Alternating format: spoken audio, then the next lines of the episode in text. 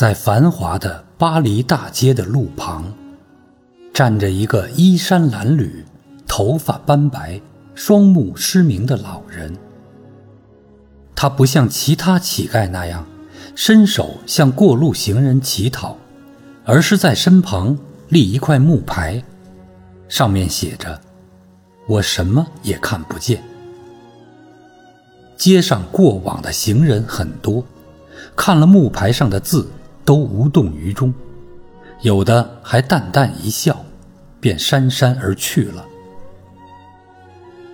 这天中午，法国著名诗人让·比浩勒也经过这里，他看看木牌上的字，问盲老人：“老人家，今天上午有人给你钱吗？”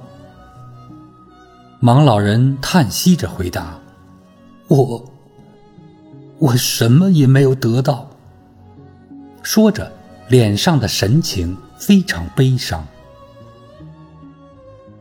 让·比浩勒听了，拿起笔，悄悄地在那行字前面添上了几个字：“春天到了，可是……”然后就匆匆地离开了。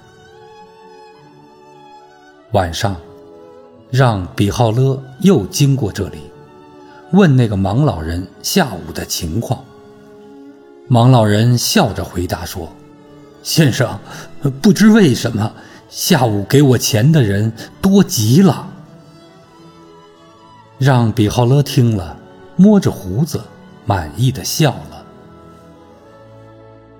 春天到了，可是我什么也看不见。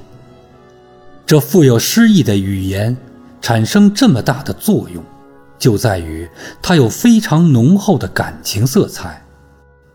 是的，春天是美好的，那蓝天白云，那绿树红花，那莺歌燕舞，那流水人家，怎么不叫人陶醉呢？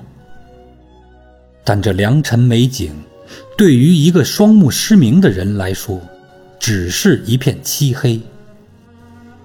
当人们想到这个盲老人，一生中竟连万紫千红的春天都不曾看到，怎能不对他产生同情之心呢？